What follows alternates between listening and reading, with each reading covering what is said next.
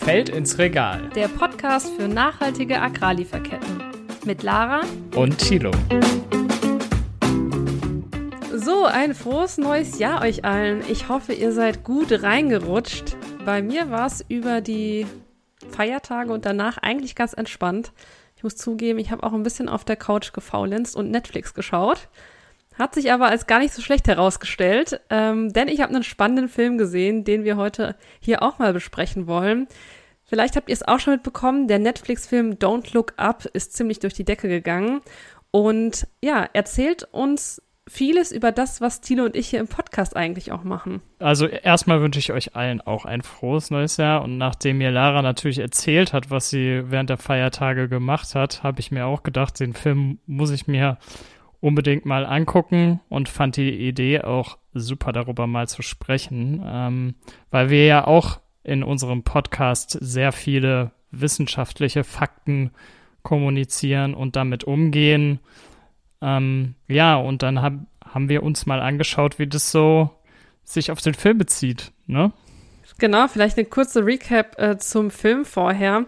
Also, es geht ganz kurz und knapp darum, dass zwei WissenschaftlerInnen, erstmal Starbesetzung mit Leonardo DiCaprio und Jennifer Lawrence, aber das nur nebenbei. Die beiden sind auf jeden Fall Wissenschaftler und entdecken, dass ein Meteorit in sechs Monaten auf die Erde ähm, zusteuert und in sechs Monaten die Menschheit damit auslöschen wird. Und ja, kriegen da keine Aufmerksamkeit und werden ziemlich ignoriert, würde ich mal sagen. Ja, aber jetzt darfst du nicht das Ende spoilern, ne? falls noch jemand sich den Film anschauen möchte, aber schon jetzt äh, der dritterfolgreichste Netflix-Film aller Zeiten mhm. und wurde auch sehr unterschiedlich wahrgenommen. Also außerhalb der Wissenschaft gibt es viel Kritik daran, dass der Film so ein bisschen zu plump ist, hat ja auch eine sehr amerikazentristische Perspektive. Andererseits gibt es dann Klimawissenschaftlerinnen und Wissenschaftler, die sagen, dass da sehr viel Wahres in dem Film drin steckt und ähm, erschreckenderweise, dass er gar nicht so satirisch ist, wie man vielleicht glaubt. Mhm. Ja, da kommen wir auf jeden Fall auch noch mal später zu dem Punkt.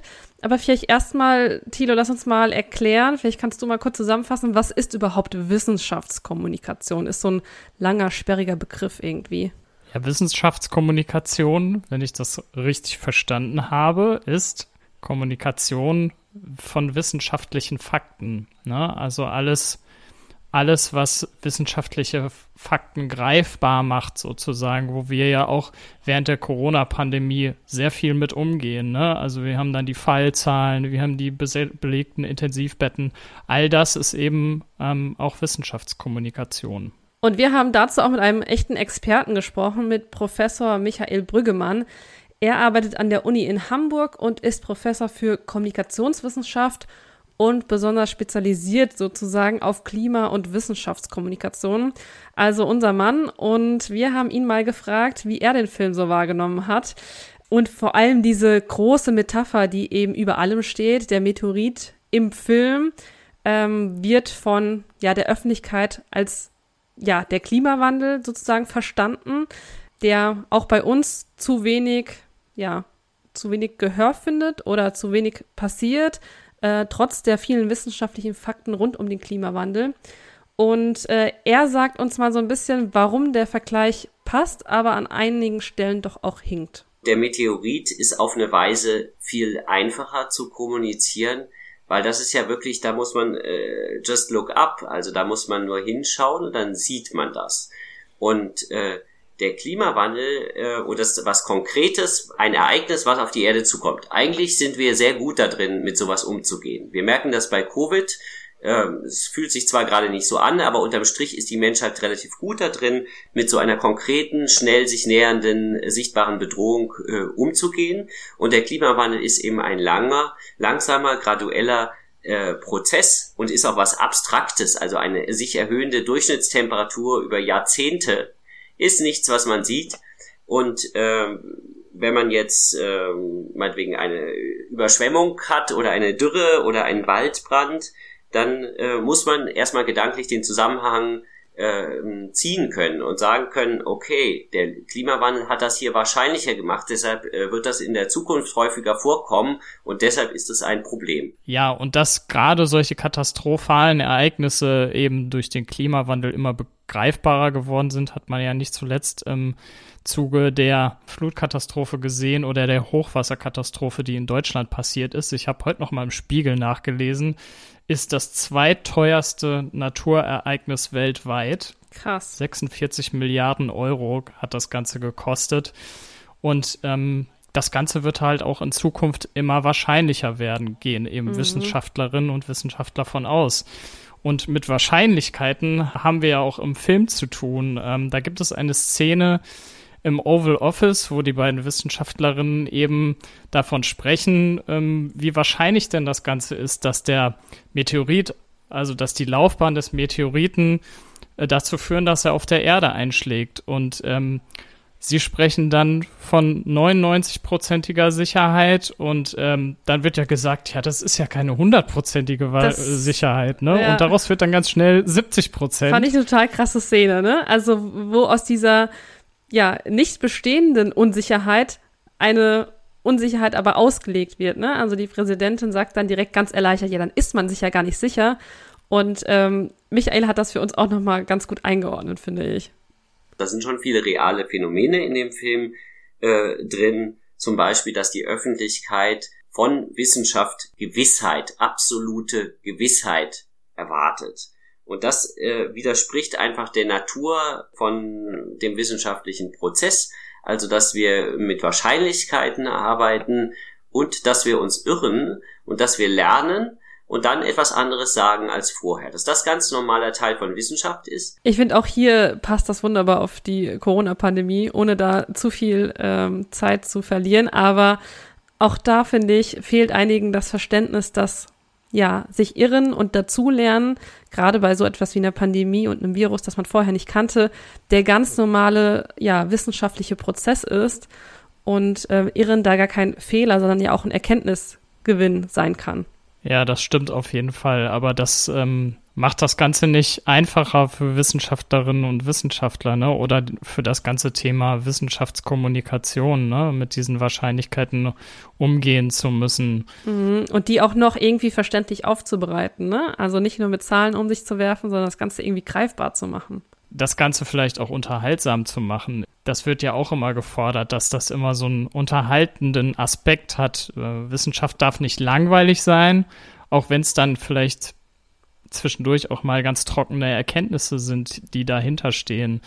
Und der Film greift das eben auch auf. Also da gibt es eine Morning Talk Show.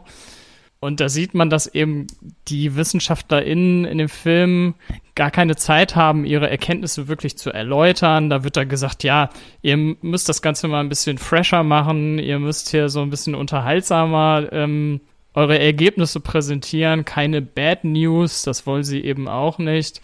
Und Michael hat dazu auch was gesagt. Vom Medium her äh, sind der Wissenschaftskommunikation enge Grenzen gesetzt. Also speziell das Talkshow-Format, da äh, bemitleide ich regelmäßig meine Kolleginnen und Kollegen, die da sitzen müssen und nicht vernünftig zu Wort kommen und mit Leuten äh, da sitzen, die nur aus Unterhaltungsgründen äh, dazugeladen wurden. Also da äh, denke ich auch regelmäßig, das hat keinen Zweck. Also es ist schon so, dass bestimmte Formate, die einfach dann zu kurz werden ähm, und wo es eigentlich nur zum Beispiel um Konflikt äh, geht und nicht darum, äh, was zu erklären. Ja, ich äh, teile da die Meinung von Michael. Auch ich bemitleide teilweise Talkshow-Gäste, wenn sie da nicht richtig zu Wort kommen. Äh, zum Glück gibt's ja immer mehr Formate, auch Wissenschaftskommunikationsformate, äh, wo da ein bisschen mehr Zeit eingeräumt wird. Aber ich finde, in den Polit-Talkshows kommt es echt, ja, ist, glaube ich, nicht das passende Format häufig.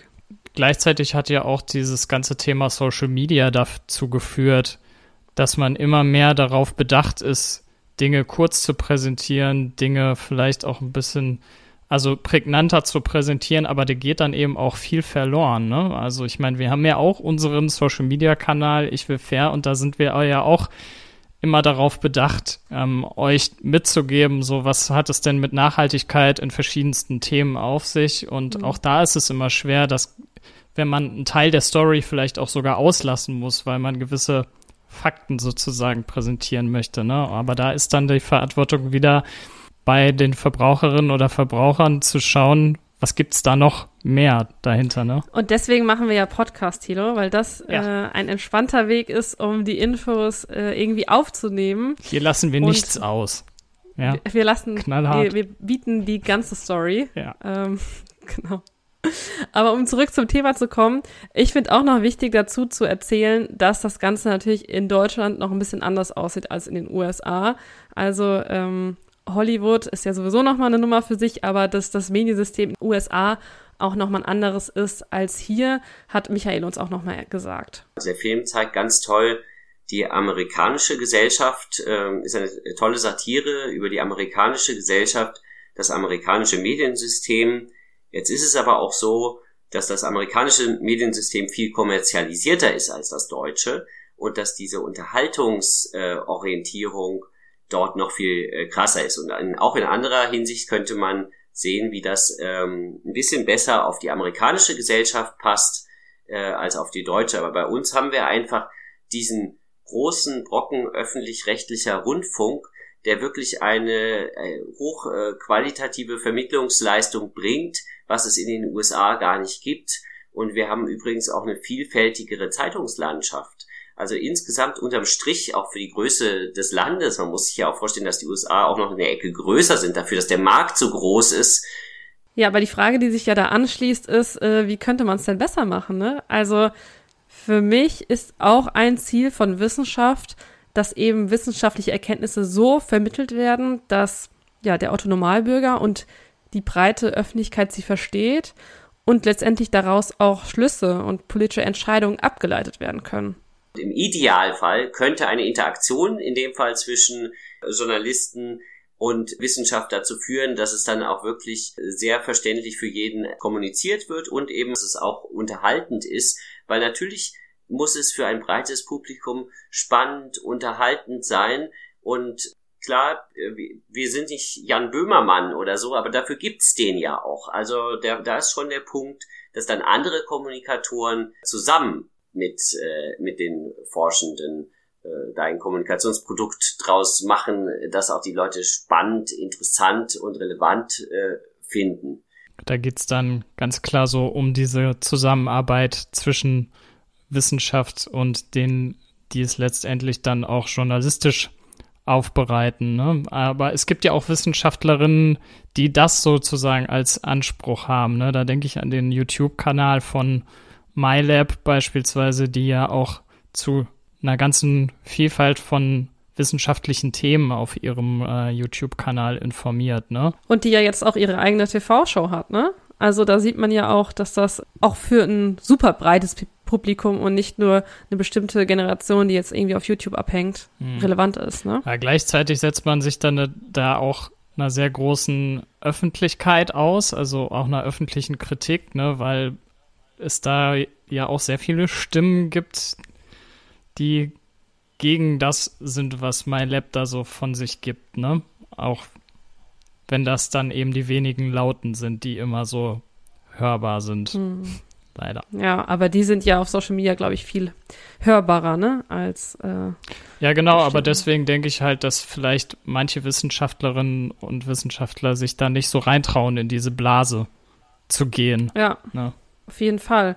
Aber wir haben jemanden, der sich da reintraut. Ähm, wir wollten nämlich auch mal eine, ja, Stimme haben von einer Klimawissenschaftlerin, die selbst eben in dieser Haut von Jennifer Lawrence und Leonardo DiCaprio steckt und das tagtäglich.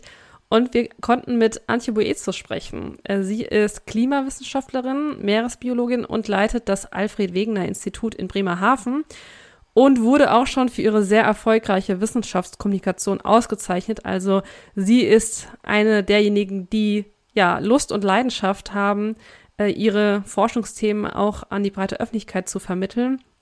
Und sie hat den Film natürlich auch gesehen und uns gesagt, was sie beim Schauen des Films so gedacht hat. Der Film Don't Look Up ist wirklich eine richtige Satire.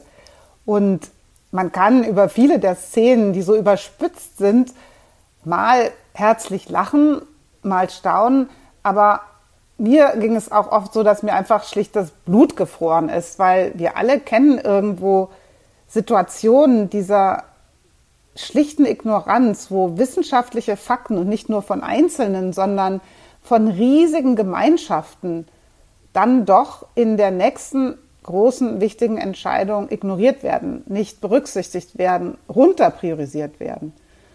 Und das gibt es ja aus vielen Wissenschaftsbereichen, diese Situation, ähm, nicht so überspitzt vielleicht wie im Film gezeigt, aber es ist eben doch so, dass wir immer wieder etwas dieser Absurdität begegnen, damit zu tun haben, dass eigentlich genau klar ist, was als nächstes zu tun ist, aber es einfach nicht geschieht, es verzerrt wird, es anders rauskommt.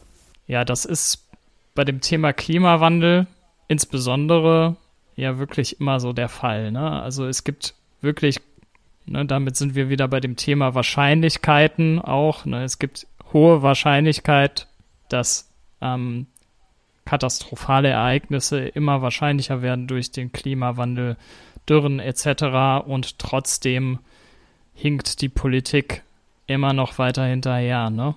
Ja. Ja, und neben diesem Thema Wahrscheinlichkeiten gibt es ja auch noch das andere Problem, dass obwohl das eben belastbare wissenschaftliche Erkenntnisse sind, das Ganze dann häufig als eine Art Meinung ausgelegt wird. Also irgendwie so getan wird, als wäre es eben nicht wissenschaftlich untermauert oder dann eben gesagt wird, hatten wir ja auch gerade schon mal zu negativ oder nicht unterhaltsam genug.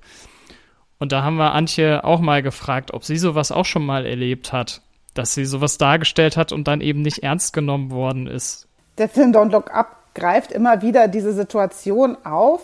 Die Wissenschaftlerinnen und Wissenschaftler versuchen zu sagen, der Meteorit wird alles Leben auf der Erde beenden und zwar in sechs Monaten. Und das gelingt ihnen nicht über große Strecken. Und diese Situationskomik, die dabei entsteht, die kennen aber auch viele der Wissenschaftlerinnen und Wissenschaftler, die Krisensituationen berichten müssen. Wir Klimawissenschaftler zum Beispiel erleben es natürlich schon mal, dass wir über diese fundamentale Zerstörung und das gigantische Risiko für, für alle Arten auf dem Planeten, nicht nur den Menschen, dass wir dann Dinge zu hören bekommen und das seit vielen Dekaden. Ach, ihr seid Alarmisten, ihr seid Hysteriker.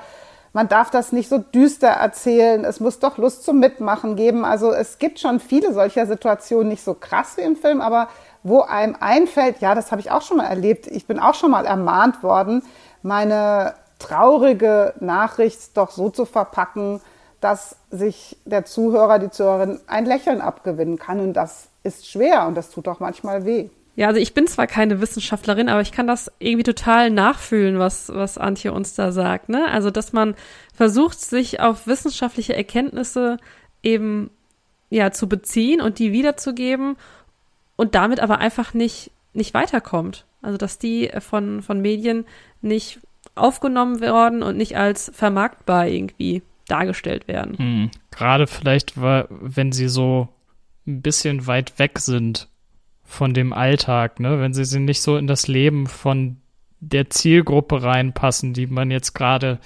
ansprechen will.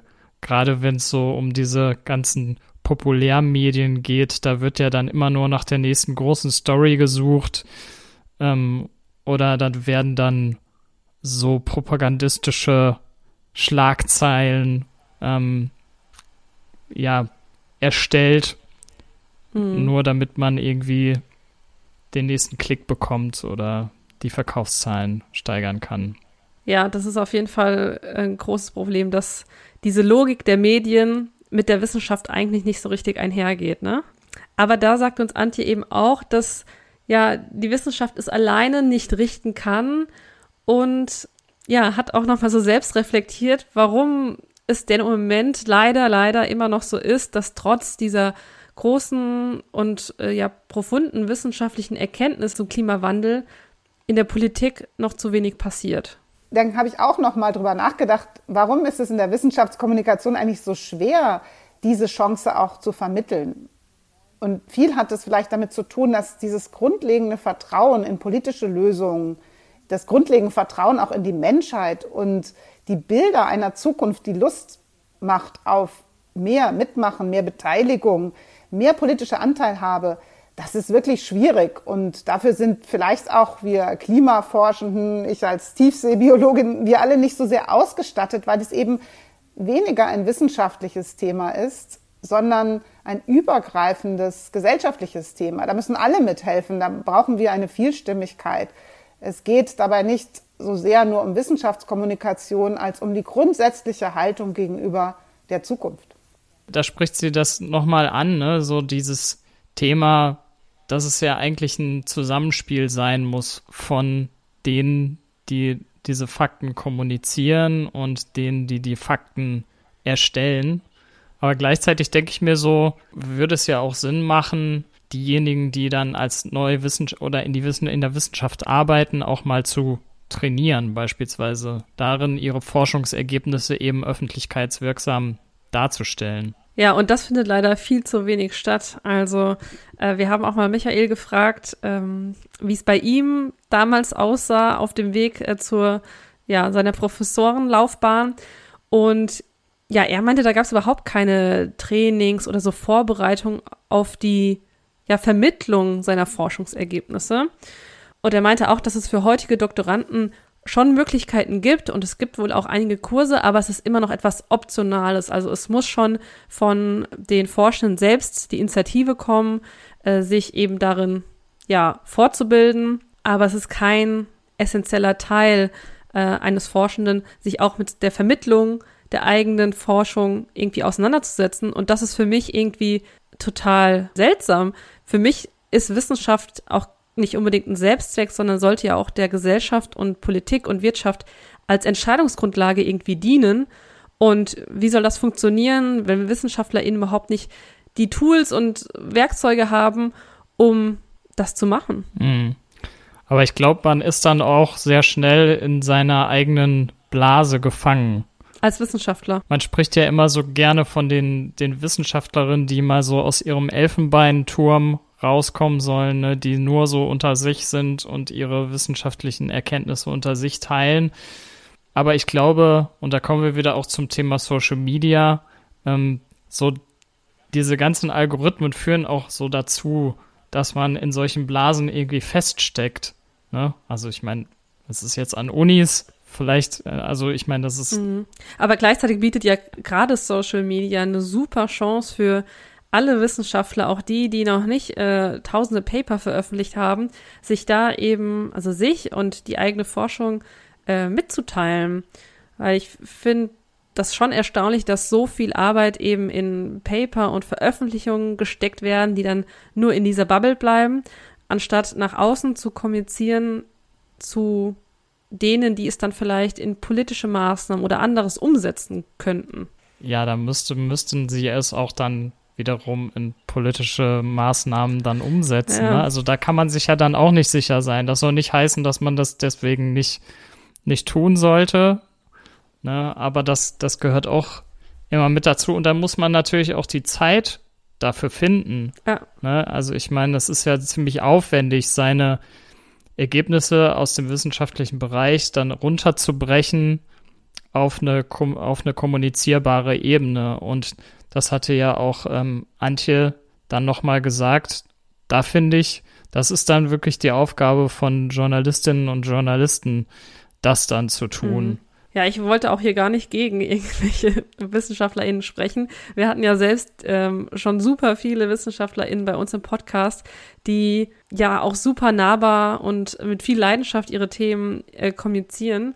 Also da gibt es ja ganz, ganz äh, tolle WissenschaftlerInnen. Und ich würde auch dafür plädieren, dass ja, dass da irgendwie allgemein an den Unis das noch gestärkt werden würde. Aber ich glaube, da sind wir zumindest nach Corona und so schon mal auf einem ganz guten Weg, dass dieses, dass diese Erkenntnis da ist, dass es wichtig ist. Was ich aber so oder so gut finde, ist, und das hat ja Michael im Gespräch nochmal gesagt, dass es gut ist, dass der Film das ganze Thema nochmal so auf die Agenda gebracht hat und dass Filme ja auch nochmal was anderes auslösen als vielleicht eine Talkshow, die man sieht. Also das ist so eine, ja, etwas emotionaler dann in dem Sinne. Emotionelle Auswirkungen sind viel größer, als wenn ich jetzt einen Zeitungsartikel schreibe oder lese. äh, auf das Publikum. Und insofern können solche Filme mobilisieren. Klar, dass dieser Film nicht jetzt äh, Leugner des Klimawandels oder so überzeugt, dass sie doch äh, ganz anders sein sollen, aber der mobilisiert und er mobilisiert tatsächlich eher auf der Seite, äh, wo die sind, die auch an den Klimawandel sowieso schon vorher geglaubt haben, das ist klar.